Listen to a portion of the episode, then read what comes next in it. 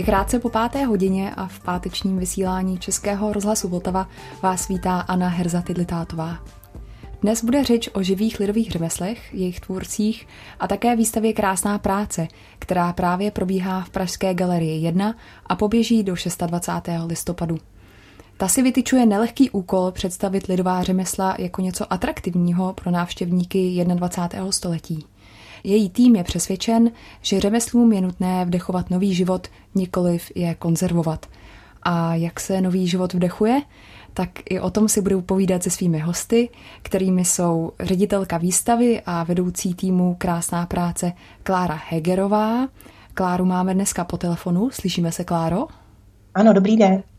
Eh, dále se na mě tady u stolu usmívá specialistka Českých center pro oblast designu a architektury Sandra Karáčoň. Dobrý den. Dobrý den, zdravím.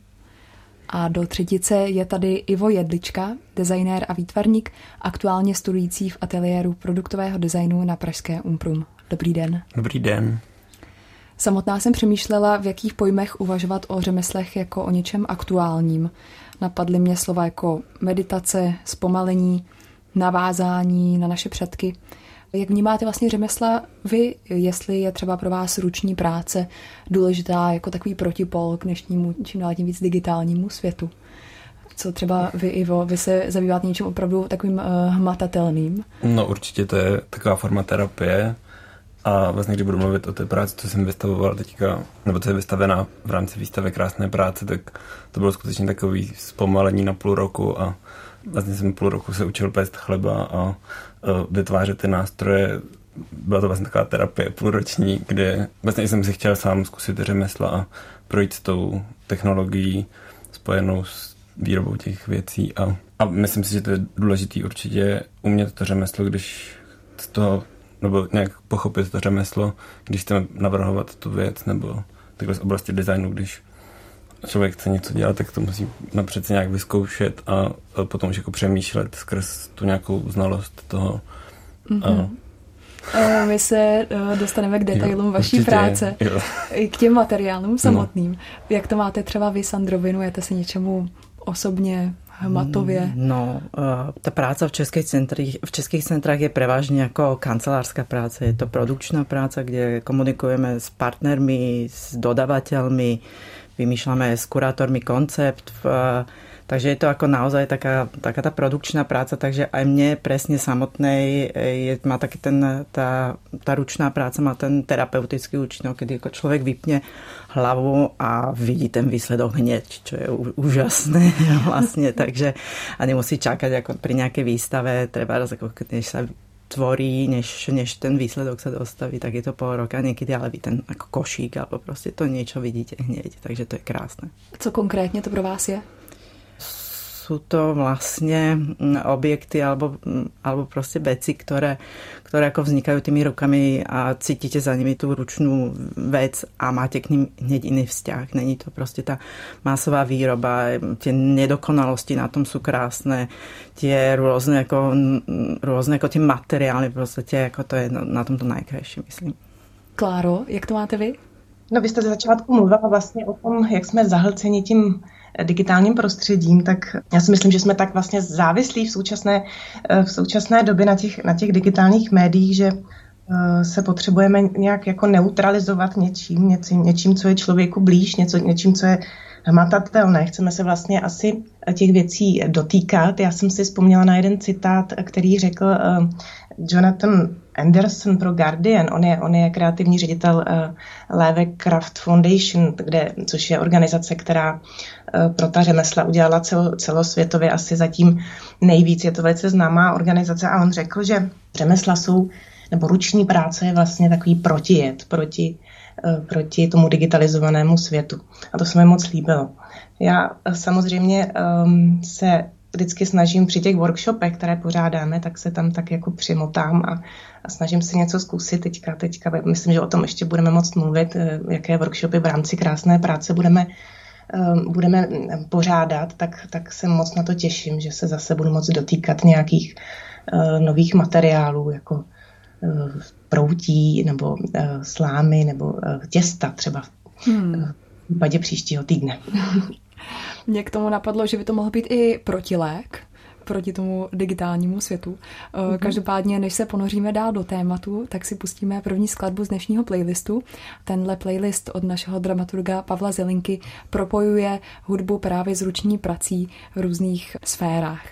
První naše skladba bude od kapely Noisy Pots a ty svůj styl sami nazývají jako DIY Kitchen Electro.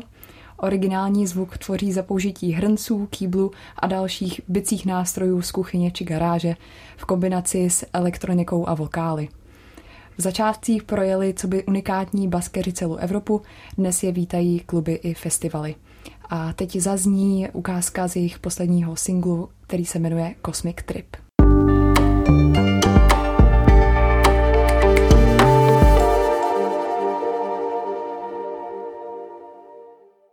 Slyšeli jsme skladbu Cosmic Trip od kapely Noisy Pots.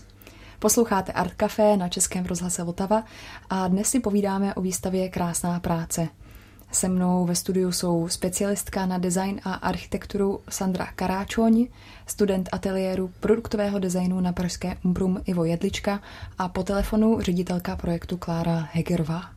Já jsem zmiňovala, že vy pocházíte každý z jiného oboru, tak by mě zajímala teď ještě osobnější otázka, v jakém momentě vlastně přišel průnik eh, právě s tou lidovou řemeslností z řemesly, ať už to bylo v grafickém designu, u Kláry, v kulturní diplomacii nebo v textilní tvorbě, jestli teď si správně pamatuju, že tohle jsou vaše původní obory. Co vy, Sandro? Vy pracujete v českých centrech, spolu organizujete přehlídku krásné práce v městech po celém světě, nebo kam se teď přenese do hmm. různých měst po celém světě, tak by mě zajímalo to propojení kulturní diplomacie a lidové řemeslnosti. Tak a ta ľudové remeslo v zahraničí má velký ohlas. Je to téma, která v zahraničí je velké téma, je to ta živá tradícia, čím sa ten štát väčšinou prezentuje, ten region sa prezentuje, takže po tejto téme je dlhodobo veľká poptávka. A kedysi sa prezentovala to ľudové e, remeslo prostě tým klasickým, e, klasickou tvorbou, čo nás už po nejakej dobe, nechcela by som povedať, že prestalo baviť, to vôbec nie, ale snažili sme sa prezentovať e, to remeslo v nejakom ako posune, že ako dokáže, že je to živé remeslo, že to nie je ako nejaká zakonzervovaná vec. Takže e, to bola taká cesta, vlastne sme hľadali nejakého partnera, ktorý ako to vníma rovnako ako my a vlastne sme natrafili a začali sme spolupracovať s nadáciou Krásna práca s paní Hegerovou. Takže e, my sme tu ich prácu sledovali nejaké tri roky, čo to robia. Na začiatku ako prezentovali tie pôvodnú uh, remeselnú tvorbu a postupne sa z toho vyvinul vlastne ten projekt so študentami, ktorý nás presne zaujíma a ktorý nás presne uh, baví a chceme týmto práve presne pre, uh, prezentovať Českou republiku v zahraničí. Pojďme teď eh, přímo k eh, ředitelce Kláře Hegerové. Kláro, z jakého popudu vy jste původně založila ten projekt Krásná práce, protože nejde jenom o výstavu, ale celý takový širší projekt? Mm-hmm, určitě, no já si myslím, že je potřeba říci, že vlastně každý člověk, který vystudoval eh, nějaký výtvarný obor nebo, nebo nějaký, nějaké designerské odvětví, tak se málo kdy čistě zaměřuje nebo věnuje jenom tomu svému oboru, ale dost často se stává, že máte Eh, zájmy i jako v těch dalších, že mě osobně třeba velice zajímají předměty z 50. let a jsem jimi naprosto obklopená, takový ty bruselský, bruselský styl a podobně. Takže jakoby těch zájmů je více. Ale co se týká jako lidového umění, tak um, tam si myslím, že to začaly asi moje rodiče. Moje maminka měla až jakoby nábožný vztah ke krásné jizbě. Eh, chodili jsme tam spolu velice často a když mi bylo víc let, tak jsem tam nakupovala všechny dárky, co co se k Vánocům a k narozeninám um, dávali. A v podstatě se dá říci, že ty bytové doplňky z tehdejší krásné izby používáme doteď. Jako máme polštáře z činovati nebo keramické misky a, a rohože, které máme vlastně na chalupě a jsou absolutně nezničitelné. Já vás, Takže... teď, já vás teď jenom zastavím. Mohla byste vysvětlit, co je krásná jízba? Nebo co byla respektive krásná jízba? No, to byl český eh, kulturní eh, fenomén. Ehm, v podstatě ehm, byla to eh, instituce, se kterou spolupracovali tehdejší nejlepší návrháři a výtvarníci. Byla založena v roce 1927 přežila druhou světovou válku, přežila vlastně i komunismus, ale už nepřežila divoká 90. léta a, období privatizací. Um, co se týká toho, mm, toho poválečného vývoje krásné jizby, kdy, kdy vlastně spadla po roce 45 pro, pod um, ústředí lidové a umělecké výroby, které ještě vlastně bylo, bylo za, založeno uh, prezidentem Benešem uh, v roce 45, nebo na, na základě jako jeho popudu, uh, tak um, tam už potom došlo právě k tomu prolínání uh, toho lidového umění a a designu nebo te- tehdejšího průmyslového návrhářství. A to je vlastně to období, na které se my snažíme navázat. Ne na to meziválečné, ale spíš na tohleto poválečné, kdy došlo jakoby k té krásné symbioze nebo k tomu splynutí uh, designu a, a tradičního lidového umění, uh, k takovému tomu propojení uh, nějaké tradice a inovace. Mm-hmm. A když jsme právě u toho propojení, tak jakými metodami vdechujete ten nový život starým řemeslům? Mm-hmm. No, já se domnívám, že pokud se nám podaří uh, spojit vlastně um, to tradiční lidové umění se současnými designéry nebo s nějakými informovanými a kvalitními designéry, pokud oni do toho mohou něco vnést, tak vlastně se dá, se dá říci, že, že ho přiblížíme uh, i mladým lidem, že, že, ho, že ho nějakým způsobem posuneme do současnosti. A jde o to, abychom, aby nějakou, nějakou citlivou aktualizací těch tradičních tvarů a dekorů se vlastně snažili, nebo vidím v tom cestu, jak ty, jak ty tradiční uh, řemeslné techniky zachovat. Mm-hmm. Vy spolupracujete ale nejenom s designery nebo se slavnými jmény, ale právě i se studenty a s různými vysokými základními i středními školami, jestli si to správně pamatuju z vašeho webu. Jak vypadá tato spolupráce? My tady máme jednoho studenta, Iva, k kterému se hned dostanu. Jak byste, jak byste ale vy popsala vlastně ten váš cíl? Mm-hmm, no, tenhle ten projekt, kdy, kdy, který vyústil v tu výstavu, kterou je teďka možné vidět do konce listopadu, tak eh, ten už připravujeme rok a půl a já jsem si v podstatě tenkrát řekla, že by bylo dobré oslovit student, studenty produktového designu a eh, oslovila jsem čtyři školy, eh, Pražskou vysokou školu umělecko-průmyslovou, potom ve Zlíně Fakultu multimediálních komunikací Univerzity Tomáše Bati, potom v Ústí nad Labem Fakultu užitých umění a designu na univerzitě eh, je Purkyně a potom v Brně eh, Brněnskou FABu. A celkem těch studentů bylo vlastně 60. Na, té výstavě teďka máme eh, výběr 40 prací, ale já si myslím, že je důležité říci, že se vlastně 60 mladých lidí podílelo na, tom, na té spolupráci s, s mistry tradičních řemesel. A ty výrobky, ty prototypy, ty, ty designerské produkty, které ty, ty studenti vytvářeli v posledním roce, tak, eh, tak jsou vlastně vystaveny teďka na té výstavě. A já jsem si myslela původně, že to bude probíhat tak, eh, že ten student vždycky něco navrhne a ten řemeslník to potom vyrobí. Ale velice mě překvapilo, že um, vlastně mi to úplně uh, šokovalo. to jsem vůbec nečekala, co se stalo, že naprostá většina těch studentů se rozhodla si ty předměty vyrobit uh, sami. A to si myslím, že tomu projektu dalo vlastně úplně nový smysl, úplně nový rozměr a mám z toho obrovskou radost. A myslím, že právě Ivo, které, který je ve studiu teďka, tak uh, je toho zářným příkladem, protože ten se dokonce věnoval několika těm řemeslným technikám. Je to tak? Eh, hned, hned navážeme. I, i, Ivo si tady na mě směje za stolem. Pojďme ale ještě o krok zpátky. Mě by zajímalo, kdo eh, vás, Ivo, poprvé vlastně přivedl k řemeslu. No, já si myslím, že jsem k řemeslu vedený už od dětství. Studoval jsem vlastně na Valdorské škole, kde to řemeslo je docela velkou součástí uh, té výuky. A prožil jsem se od pletení, háčkování, vyšívání přes dřevořezbu potom ve vyšším stupni. Takže tady tohle mě vlastně navedlo k té nějaké manuální práci s materiálem. A to mě vlastně dovedlo až na střední školu umění a designu v Brně, kde jsem studoval také na obor produktového designu.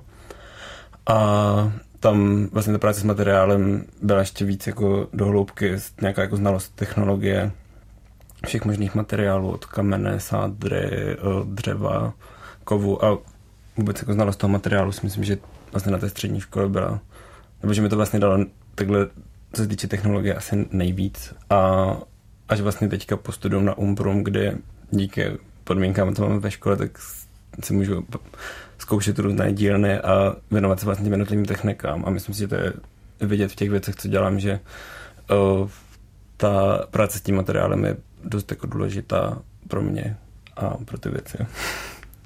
No. Ty jsi se ve své bakalářské práci věnoval kultuře chleba uh-huh. a různým nástrojům a předmětům spojeným s výrobou chleba. Můžeš nám o tom říct trošku víc? Určitě. No, my jsme dostali zadání na tu bakalářku, že právě máme spolupracovat s krásnou prací a máme vytvořit eh, nějaký produkt, eh, který navazuje na nějaký tradiční řemeslo. A vlastně jsem přemýšlel, jak do toho zapojit eh, jako dovednosti a věci, co jsem se už naučil a přes vymýšlení nějakých nových technik, kombinací různých řemesel dohromady jsem se pak rozhodl, že bych se rád věnoval chlebu, jakož to jsem o sobě velkýmu jako řemeslu, který je dost náročný a řekl bych, že i po půl roce, co jsem chleba pekl a upekl jsem třeba 50 chlebů, tak pořád je co zlepšovat a myslím, že je taková celoživotní cesta. A, a vlastně na tom chlebu lákalo to, že díky tomu jednomu řemeslu si můžu vyzkoušet řemesla, co jsou s ním spojený. Přes točení na kruhu, práci se dřevem, vyrábění kartáčů až po ještě třeba jsem dělal ošatku a, a že vlastně to spektrum těch řemesel jsem mohl obsáhnout ve větším, ve větším měřítku, než jenom, uh, že bych se věnoval jedné technice, kterou bych, kterou bych nějak jako tvaroval podle sebe a svého nějakého přemýšlení.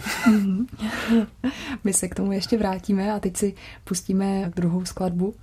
Muzikanti z kapely Konono Number One udělali díru do světa přesto, že pochází z periferie kongské metropole Kinshasy. Se svou hudbou postavenou na drnkacích skřínkách, megafonech, perkusích z autovraků a po domácku vyrobených mikrofonech sklízejí úspěchy nejen na pódiích World Music, ale i na elektronických, experimentálních a jazzových festivalech. Jejich DIY styl nazvali Congotronics a inspirovali celou hromadu dalších afrických muzikantů, kteří elektroniku snoubí s africkou hudební tradicí. My si zahrajeme ukázku nazvanou Guillaume.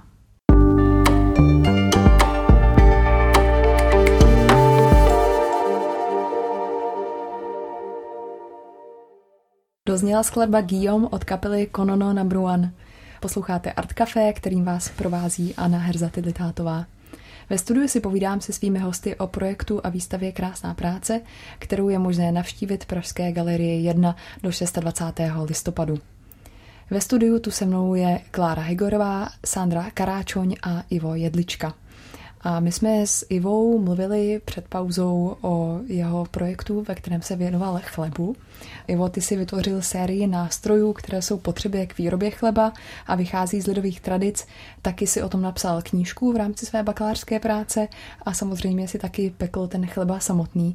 I když teď na začátku rozhovoru si mi říkal, že už se ho trochu přejedl nebo že se na něj už trošku zanevřel, tak um, souvisí to třeba s nějakými výzvami, uh, na které si narazil v rámci své práce vůbec jako pochopit to, jak ten chleba vzniká a i když je to jenom mouka, voda, kvas, což je taky mouka, voda a sůl, tak eh, se to zdá jako strašně jednoduchá věc, ale vůbec to není jednoduchá věc a třeba první deset chlebů, co jsem upekl, tak eh, byly úplně tvrdý, tuhý placky, protože eh, člověk musí pochopit vlastně ten proces toho kvašení, kde, kde vlastně použít ten kvásek, v jakým čase je nejaktivnější. Pak je tam strašně důležitá teplota toho prostředí, ve kterém ten chleba je. Eh, podle toho vlastně sledujeme to, jak ten chleba kyne a vlastně u každé té fázi člověk musí dávat pozor jako začátečník, nebo aspoň já jsem musel dávat pozor, aby, aby to nějak vlastně ten výsledek byl poživatelný.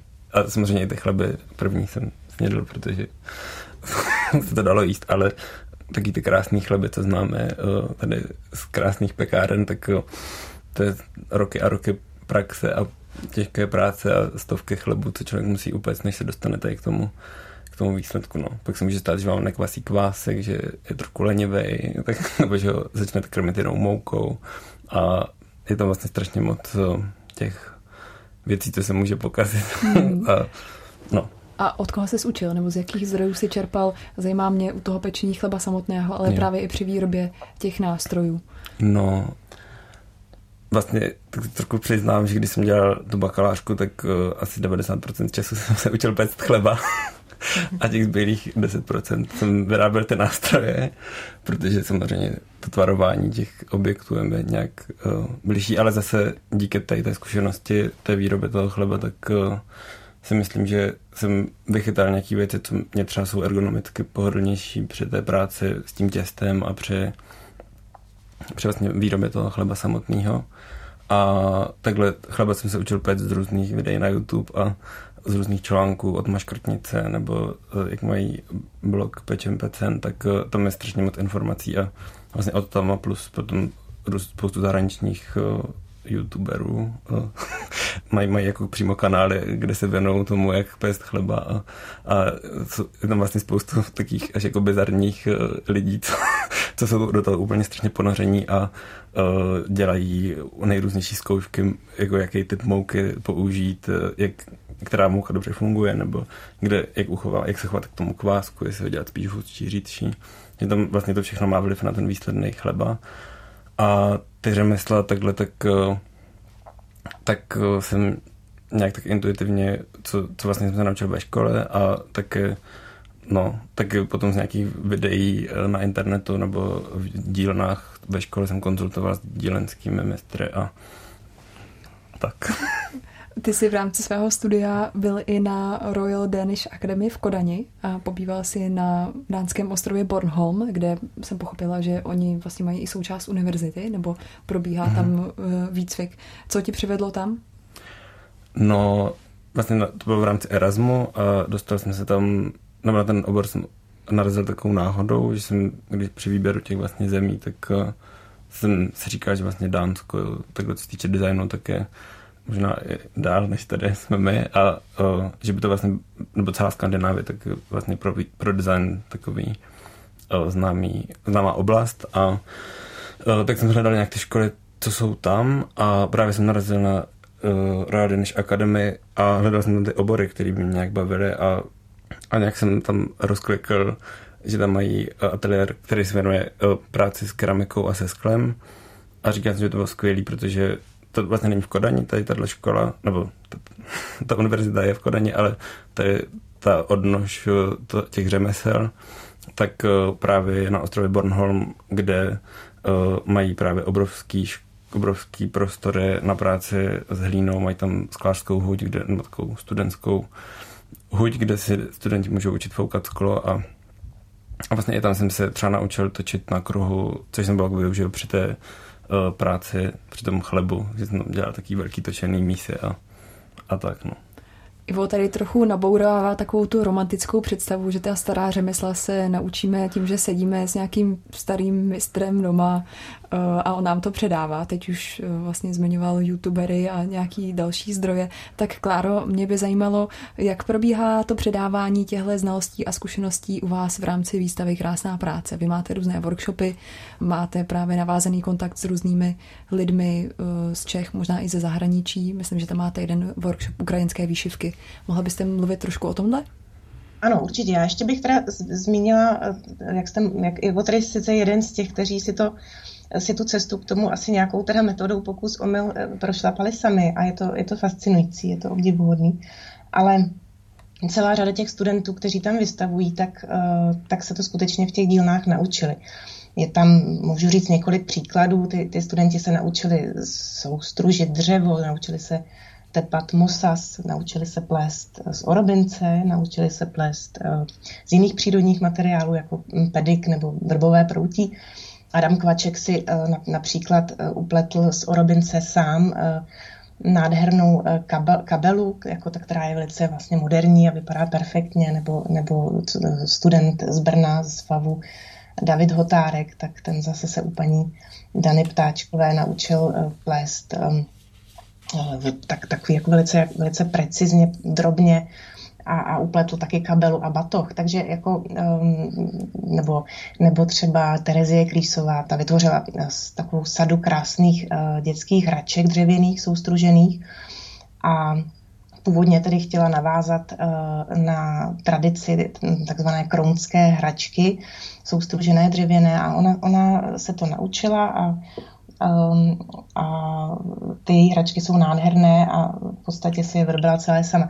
Já si myslím, že by bylo dobré tady taky zmínit, že, to, že ty studenti nespolupracovali pouze s těmi uh, mistry tradičních řemesel, s takovými těmi špičkovými řemeslníky, kteří jsou dost, dost často oceněni uh, třeba titulem um, nositel tradic lidové kultury, ale nebo nositel tradic lidových řemesel, ale Oni uh, velice často spolupracovali vlastně s těmi dílenskými, což na každé vysoké škole, eh, na, každý ten, na každou tu techniku vlastně tam je uh, velice šikovný a schopný člověk, uh, v podstatě taky mistr řemesel, který učí ty studenty nebo jim pomáhá realizovat věci. A to jsou vlastně takový, takový jako bezejmení, nebo desítky takových bezejmených, nesmírně šikovných lidí a, a, a ty studenti právě se to velice často učili i u nich.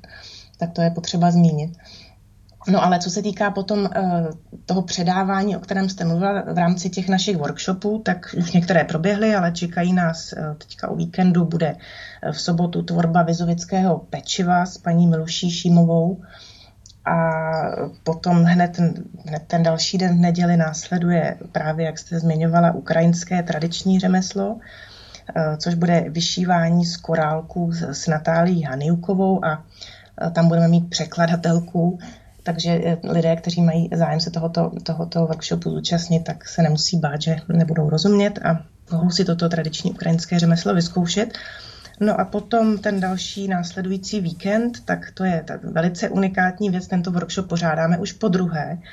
A to přijede z, Beskic, z Beskidské samoty, přijede paní Ivana Langrová, která má stádečko ovcí a plstí nádherné uh, figurky z ovčí vlny, jsou takové velice půvabné a mají takový trnkovský výraz. Ona je nesmírně výtvarně šikovná a přijede právě z Beskyt učit tady to, to suché plstění a uh, každý si tam bude moct vyrobit podle svých schopností nějakou uh, figurku. No a ten, uh, ten další den, neděli 20.11., budeme mít poslední workshop pletení houbařského koše, vlastního koše z vrbového proutí s bárou hrdinobu. Takže myslím, že je na co se těšit docela. No to určitě. U nás teď pomalu nastal čas na další písničku. Bude to od francouzského projektu Rosa Crux a zahrajeme si single Terry Billis z Alba In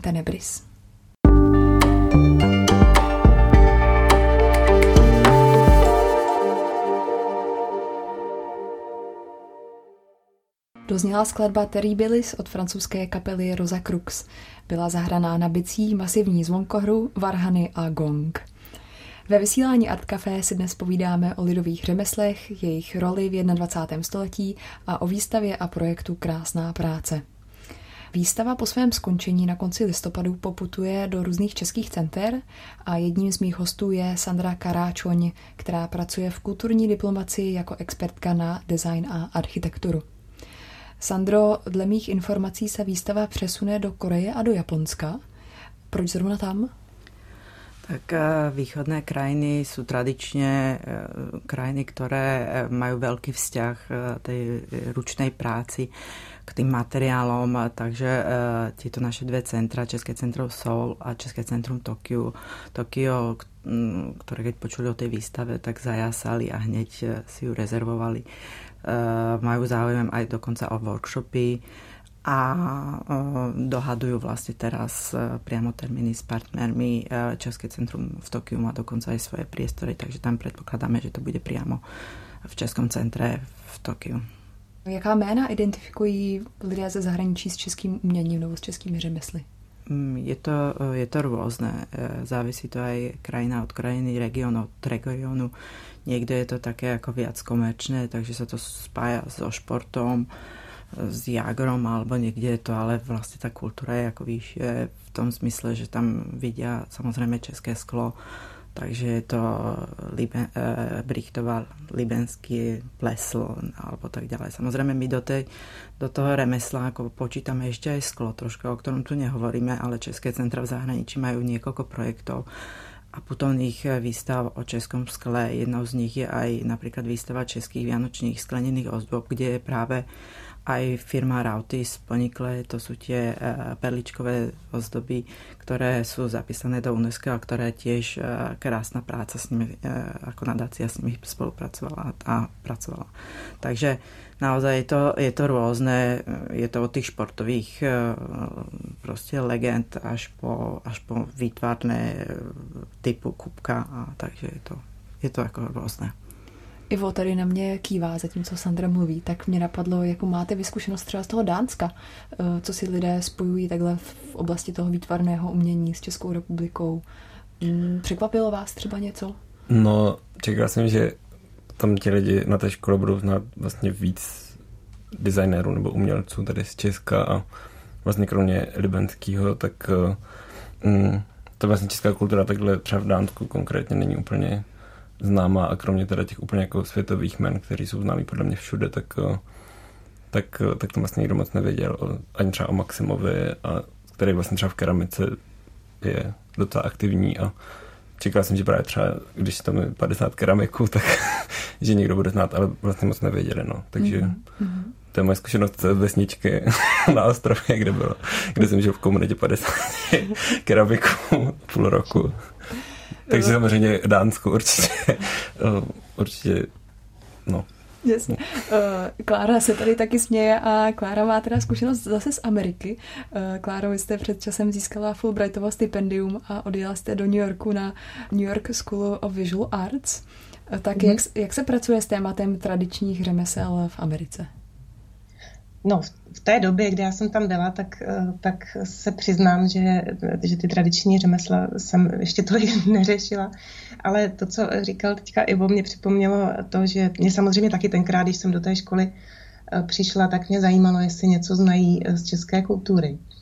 A příjemně mě překvapilo, že vlastně celá, celý, všichni ty pedagogové z toho design departmentu, tak tam jako všichni znali tu, tu slavnou českou um, filmovou vlnu z 50. a 60. let, ale animační. Jako. Ptali se mě právě na Schwankmajera a všechny, všechny tady ty tvůrce. Dokonce znali i, i dětské pohádky uh, animované a a potom, když jsem v té době jsem vlastně asi dvakrát odcestovala zpátky do Čech, jako zase na návštěvu, tak jsem jim potom vezla um, DVDčka který tam oni nemohli sehnat a měli z toho obrovskou radost. Takže, takže eh, tady ta oblast kulturní je, je tedy minimálně v New Yorku nebo v Americe velice známá a velice oslavovaná. Mě k tomu napadlo, že navazování na tradice předků nebo v Americe třeba i původních obyvatel je zejména pro ty současné generace taková věc identity. Um, máte pocit, že třeba tohle teď rezonuje v české společnosti? Mě překvapilo, co jsem se tak eh, doslechla eh, od, od různých etnografů a podobně, že vlastně nejlepší a největší sbírka českých krojů, nebo nejzachovalejší, je právě mezi českými emigranty v Americe. To mě velice překvapilo, tohleto, že, že vlastně ty, ty opravdu staré kroje tam mají uchované uh, po generace a, a ve výborném stavu a, a kolikrát i lep, lep, lépe než tady. Ale eh, co se týká toho, eh, jak jste se ptala, jak, to rezonuje v té české společnosti, já si myslím, že a to vlastně na té, na, na té spolupráci s těmi studenty eh, bylo i trošku vidět a myslím si, že to je důležité to, ehm, na to neustále poukazovat, že bychom si měli uvědomit, že řemeslo je dnes vlastně tak velice aktuální, protože u nás i ve světě sílí takové ty tendence k nějakému ekologickému nebo etickému, zodpovědnému způsobu života. No a to řemeslo s tím naprosto perfektně konvenuje. Eh, řemeslo nebo, nebo lidové umění vlastně splňuje všechny ty podmínky takového toho eh, životní, životního stylu, udržitelného životního stylu, protože se jedná vlastně o předměty, které jsou vytvořeny lidskou rukou, jsou vyráběné pomalu, jsou vyráběné proto, aby vydržely eh, celý život, nebo ideálně ještě pro další generaci, jsou vyrobené z původních nějakých eh, lokálních eh, materiálů, no a nejsou určené vlastně k rychlé spotřebě a vydrží věčnost a mohou je po nás dědit naše děti a ještě v sobě nesou kus naší historie, prostě v sobě, v sobě zahrnují veškeré tyto hodnoty a kvality a to si myslím, že je důležité si uvědomit. Hmm. Vy jste ostatně měli v posledních letech bohatou návštěvnost přehlídky. Čím vy si tedy vysvětlujete takový zájem o řemesla teď právě v současnosti? A na co třeba reagovali lidé nejvíc v těch loňských letech? No při tom prvním ročníku, to si naprosto přesně pamatuju, tak tam, tam chodila většina těch uh, pamětníků krásné jizby a, a, chodili tam a všichni byli vlastně, jim to připomnělo tu krásnou jizbu a všichni o tom mluvili a každý den jsem tam vedla rozhovory s těmi seniory o tom, jak to bylo fantastické, když to ještě existovalo. V tom dalším ročníku už se to tak začalo pomalu míchat, že tam začali chodit i jako mladší lidé a co, co mě teda teďka opravdu strašně příjemně překvapilo, je, že eh, v tomto posledním ročníku tam skutečně je to tak skoro půl na půl. Že tam chodí opravdu velké procento mladých lidí. Já si myslím, že jsou to asi i nějaký přátelé nebo tak těch, těch vystavujících mladých lidí, ale, ale skutečně včera jsem tam byla celý den a, a za ten den tam přišlo obrovské množství mladých lidí. No a já si právě myslím, že, že to um, že to může být tím, o čem jsem mluvila, že, že to řemeslo rezonuje ve společnosti jako něco, co, co nabízí uh, nějakou novou, novou cestu právě k nějakému um, pomalejšímu um, a zodpovědnějšímu životu, kde se můžeme obklopovat spíš méně kvalitními předměty než více nekvalitními předměty. Náš rozhovor se teď pomalinku blíží ke konci, tak já bych se vás chtěla všech zeptat na vaše výhledy do budoucna. Začala bych u Sandry. Eh, co dalšího chystají Česká centra v oblasti designu, řemesel, eh, výstav takhle v zahraničí zajímavého? Česká centra příští rok budou vlastně půjdou víc tak do sebe, protože budou uh, oslavovat 30 rokov svého vzniku. A, takže uh, tam připravujeme nějaký, nějakou v podstatě kampaň, aby jsme uh, české verejnosti uh, představili našu prácu. To je jedna věc. Potom připravujeme spolupráci teraz si neviem presne ten názov, ale budeme sa venovať českému grafickému dizajnu v roku 2024 Um, projekt sa volá uh, Česká identita, uh, príbeh, uh, príbeh českého grafického dizajnu. Takže to budú veci, ktoré sa v, tej, v, tej, v tom dizajne uh, budeme sa im venovať. Uh, bude to tentokrát grafický dizajn. Ivo, co chystáte vy? No já jsem vlastně teďka loni udělal bakalář, nebo minulý semestr udělal bakalářku a teďka pokračuju na magistru s tím, že mě příští rok čeká diplomka, tak uvidíme, co, co to bude, jestli budu pokračovat nějak tady v té tendenci řemesel a budu dělat nějaký jiný, uh, nějakou jinou sérii nástrojů nebo něco. A, mm, ale bavilo mě takhle, vlastně teďka jsem i nějak přitěchnul k takovým volnějším instalacím a teďka to vás můžu pozvat, to můžu trošku zapromovat. Uh, jsem měl první výstavu v Ústí nad Labem v galerii Černohorního studia kde jsem dělal takovou instalaci, která reagovala na premiéru hry Svatánský oheň a vlastně mě baví i tady uh, ta poloha spíš jako práce s prostorem a uh, nějakých uh, výtvarnějších instalací, než přímo jako produktu, kdy člověk navrhne něco, co jde do obrovské série a, a pak to vyrábí stroje a přesně to reflektuje tady tu rychlou dobu, o které jsme mluvili tady s Klárou a no, tak vlastně něco takového spíš výtvarnějšího, než čistě jako průmysl mm. a no. Vy jste tady v pauze zmiňoval, že byste se ale rád naučil taky háčkovat, takže ano. máte pole otevřené, Já. si tomu rozumím. Samozřejmě objevovat další techniky a, a zkoušet různou, různý práce s materiálem. No. Přitom mě nějak baví asi nejvíc a dělat ty věci sám.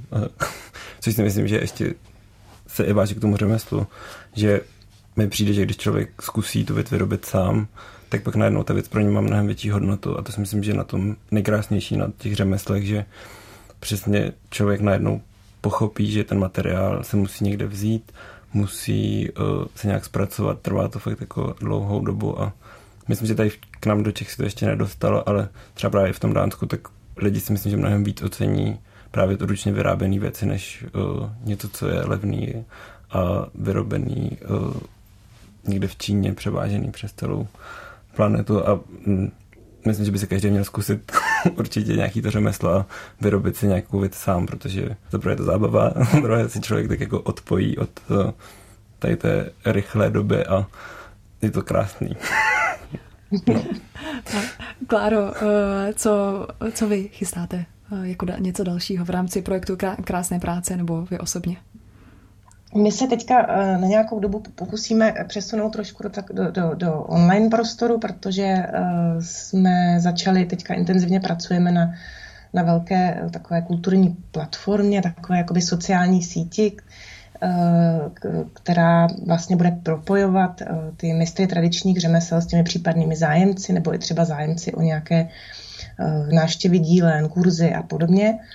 A tam bychom chtěli také vytvořit prostor pro tu edici novou, kterou jsme v loni založili, která se týká právě spolupráce těch slavných designérů a, a, a špičkových eh, tradičních řemeslných mistrů a, a Nazvali jsme ji Krásná spolupráce, chtěli bychom ji tam prezentovat. V loni se, se, v loni se do toho zapojil Rony Plesl, Jan Čapek, Lucie Koldová a letos um, Libě Naruchová, studio Vrtiška Žák, potom uh, Jiří Pelcl a Hanička Zárubová, modní návrhářka.